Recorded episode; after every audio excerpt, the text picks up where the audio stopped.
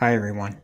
Uh, for you who are not watching this on video, which you can do now, I want to show everybody who is. I'm showing the lasagna and meatball that I just purchased from Stock the Freezer.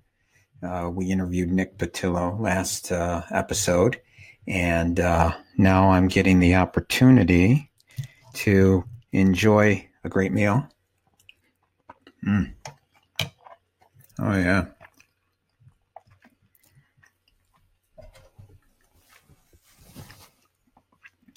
That's delicious.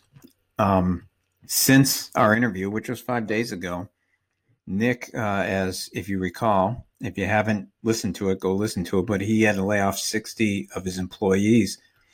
He made a pivot and he started selling food for the freezer, his uh, Italian food at stockthefreezer.com. And um, he has uh, already brought eight employees back. And you could also donate a meal on stockthefreezer.com. And uh, in five days, he's he has 23, 2,323 donated meals. So that's great news. And this is great food. And again, the way we're going to get through this, and we will get through this whole coronavirus thing, is if we're working together and we're supporting each other. And speaking of food, our next episode, we no longer have to rush to the supermarket because our next episode is Tim Vogt.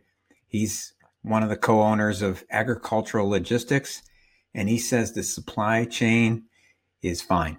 Everything's working pretty darn smoothly, and that we don't have to worry about running to the supermarket. So enjoy the next episode while I enjoy my food and maybe a little wine as well.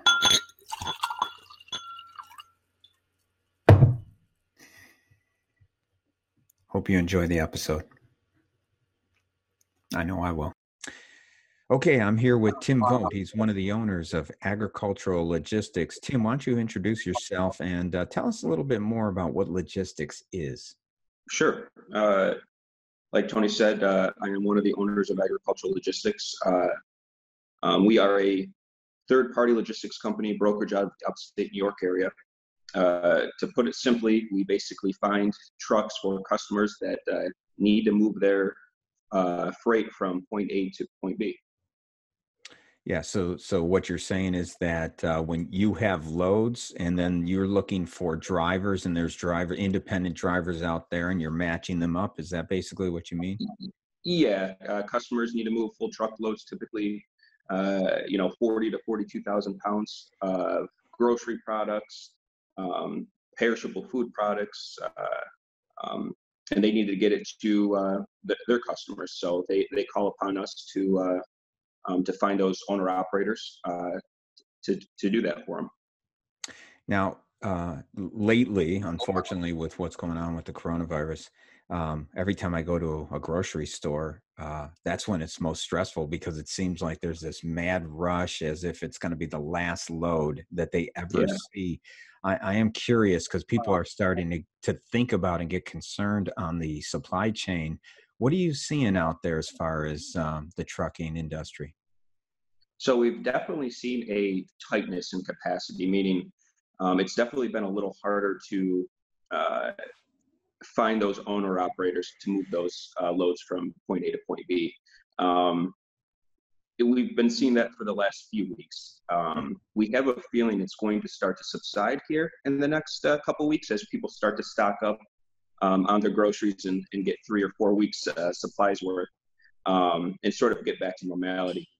Uh, but uh, for right now, it's we've definitely seen an increase in the supply chain, but we're still moving our loads. Um, it, it's not to the point where we can't find trucks to move uh, to move our freight from for our customers. So is is it is it kind of like business as usual still so far out there? For us, uh, for us, it has been. we we've been really lucky because a lot of our business is uh, food, uh, delivering food. Um, mm. So again, besides the uh, tight tighter capacity, um, everything has been pretty much business as normal for us. Typically around this time, January through uh, um, through June, it's typically a slower period where uh, capacity is pretty easy to find, and you know trucks are available pretty much anytime you you know you, you call upon them. But uh, you know this is uh, obviously uh, a little different. Yeah, yeah, for sure. So you you were saying that uh, your business you're doing pretty well then. For sure, yeah, we are. Uh, it makes it a lot easier too when we are uh, able to. A lot of our employees are able to work from home during this time. So yeah, kind of go a little bit deeper into that. How are you? How are you managing that part of the business with with your people? Because how many how many employees do you have? Uh, currently, 27 on the logistics side. 27. So um, give us a little idea how you're operating today. Uh, so right now, I would say roughly 45 to almost 50% of those individuals are now currently working from home. Mm. Um, we've been rolling those out in phases, um, rolling those people out in phases to try to, you know, uh, adhere to the social distancing um, and make sure that we're still able to run business as usual uh, in case uh, um, there is uh, there there are any uh, cases in our area. Um, so we've been trying to be really proactive with that, and uh, my partner Jacob Sam has been really good with sort of uh, uh, getting that together and and um, really taking the lead and getting everybody home. And our IT has been great through this whole process, making sure everything is working correctly.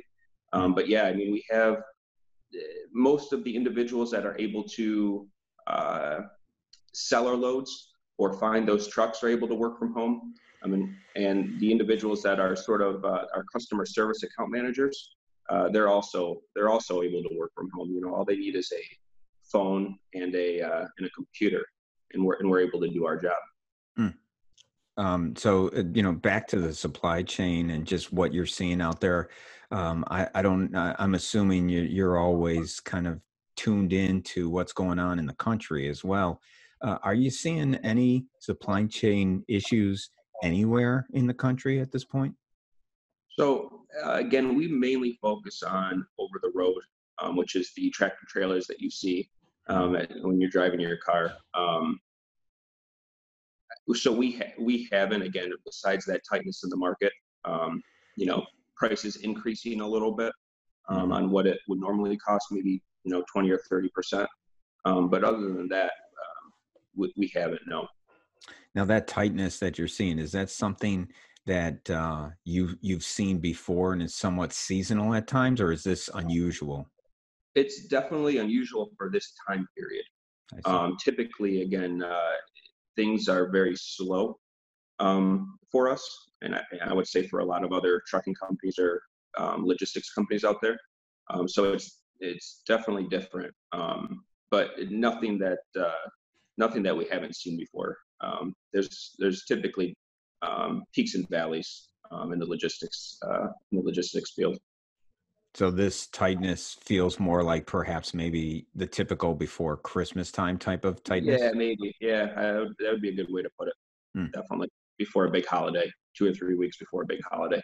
Yeah, yeah. And and it, are you seeing anything that kind of tells you what the the future holds at all with uh, with the supply chain with the trucking? So I I again I am pretty uh, adamant that this is only going to last uh, another couple weeks, two or three weeks, maybe at the most. Um, just with the restaurants, the schools, the automotive, uh, some automotive industries closing down, um, those trucks are still going to need to to work. Um, and if those restaurants and uh, schools are no longer, you know, placing orders, uh, you know, those trucks are going to have to find other work. Uh, and I think that capacity is going to help. Is going to just have to filter in. I think things are going to. Uh, I think things are going to get slow uh, in the next two to three weeks after everybody sort of restocks their shelves. Um, people now have two or three weeks of supply in their household. Um, I think things are going to actually uh, the capacity is going to be there for us, and and uh, the number of loads that we have available to us are probably going to decrease just because I think uh, uh you know customers aren't going to need as many trucks. Well, hopefully, uh, hopefully that this uh, we we get through this coronavirus and it's not as long as we we uh, we hear sometimes on the news, and um, we can get back to a normal supply chain. But it certainly sounds like a, a good report from you, Tim, that uh, uh, more than likely the supply chain is going to stay intact. Definitely, yeah. The the trucking company and the transportation company are the last things to uh, to stop working. Um, so we we plan on working right through this. Excellent, Tim. Well, we appreciate what you're doing, and um, uh, once again, we're talking to Tim Vogt from Agricultural Logistics. Tim, thanks again for uh, spending some time here. No problem. Thank you. All right, man. Have a great day. You too. Thank you.